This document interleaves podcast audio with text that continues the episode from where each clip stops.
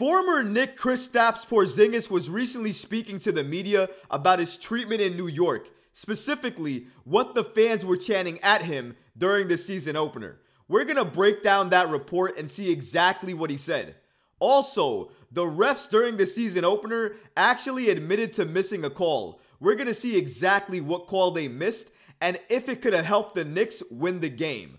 All of this and so much more today. Be sure to be subscribed to the channel and also turn notifications on so you don't miss a second of any new content. And now, let's get started. Kristaps Porzingis recently made comments on the fans and their not so suitable for work chance that he received during the season opener. If you were watching that season opener, every time Kristaps Porzingis touched the ball, he got booed. But here's the thing he was really, really good during the season opener. And as he got better, the fans got madder. And as the fans got madder, they started to chant very negative comments, essentially chanting F you Kristaps for about a minute and a half. So that's all you heard while Kristaps Porzingis was playing during that game. And actually, he was asked during media what he felt about those comments and the Knick fans chanting those things to him. And this is what he said. Shout out to Tim Bontemps from ESPN for reporting the following. He stated that Kristaps Porzingis stated the following on the F Porzingis chance late during the game. The crowd chanting that for me, it was fun. I was just enjoying that and kind of using that as motivation. Motivation to make some big plays at the end. It was really, really fun to play in that type of environment. I hate when Chris Kristaps Porzingis or any former Knick player says this. Says that he uses the Knick crowd or all that energy as motivation to play better because he was already playing good.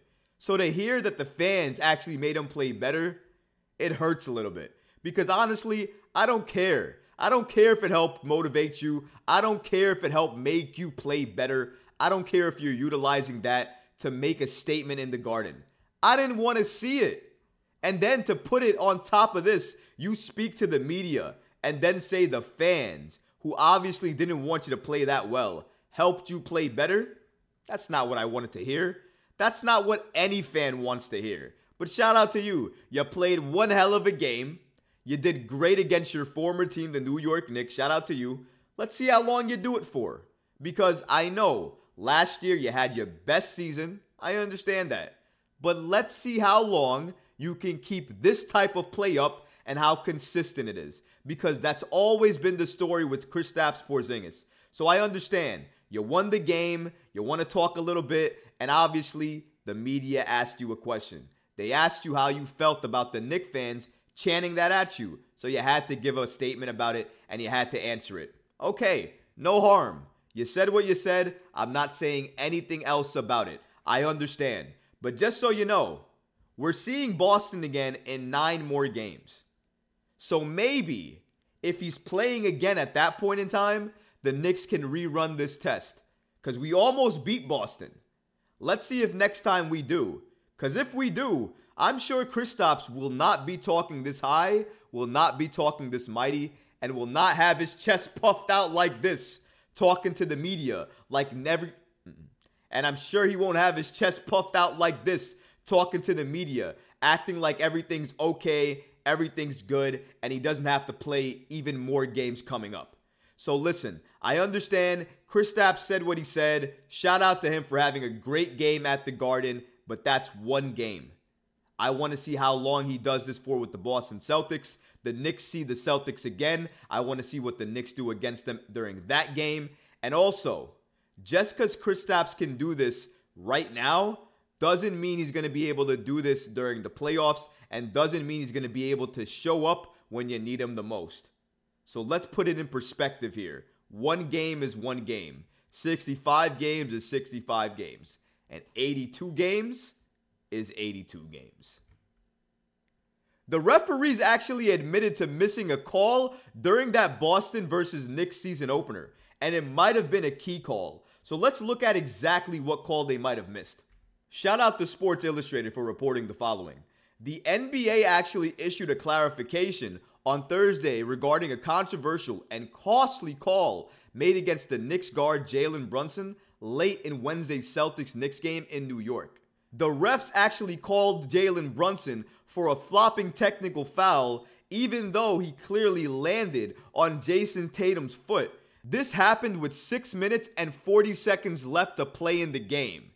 Instead of getting that call, that missed foul led to a 20 to 16 Celtics run to seal the win and obviously led to the New York Knicks not being able to take victory during this game. So this is the play they're talking about right here. So as you can see, Jalen Brunson is shooting a three-pointer. He's trying to make the shot. He's landing, and as he lands, he's clearly landing on Jayson Tatum's foot there. You can see he's making contact clearly with Jayson Tatum's pink shoe, and that right there is a missed call.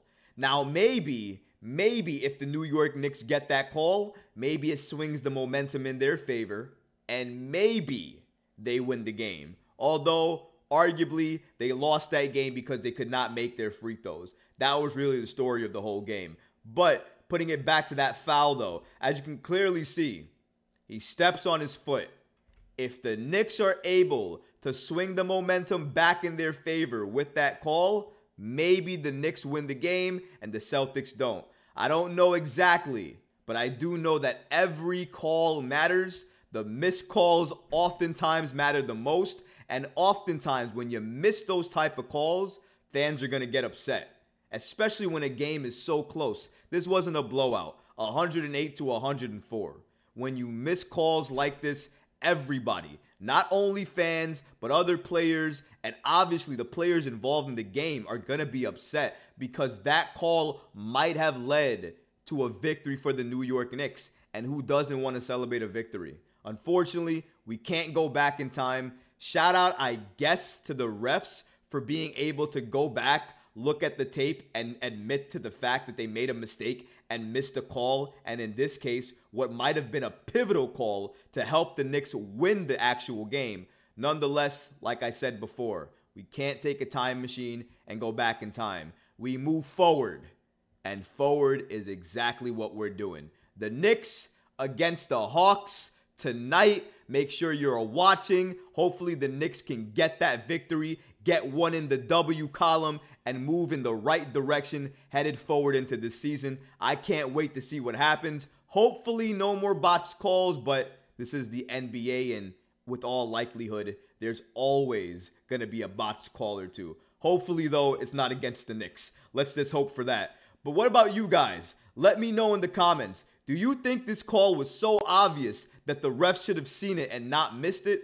Or was it so hard to actually see during game that you understand why the refs actually gave Jalen Brunson that flopping technical foul?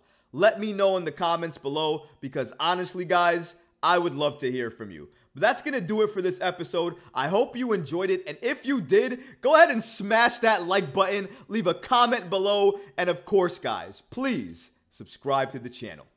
Until next time, Knick fans. Peace.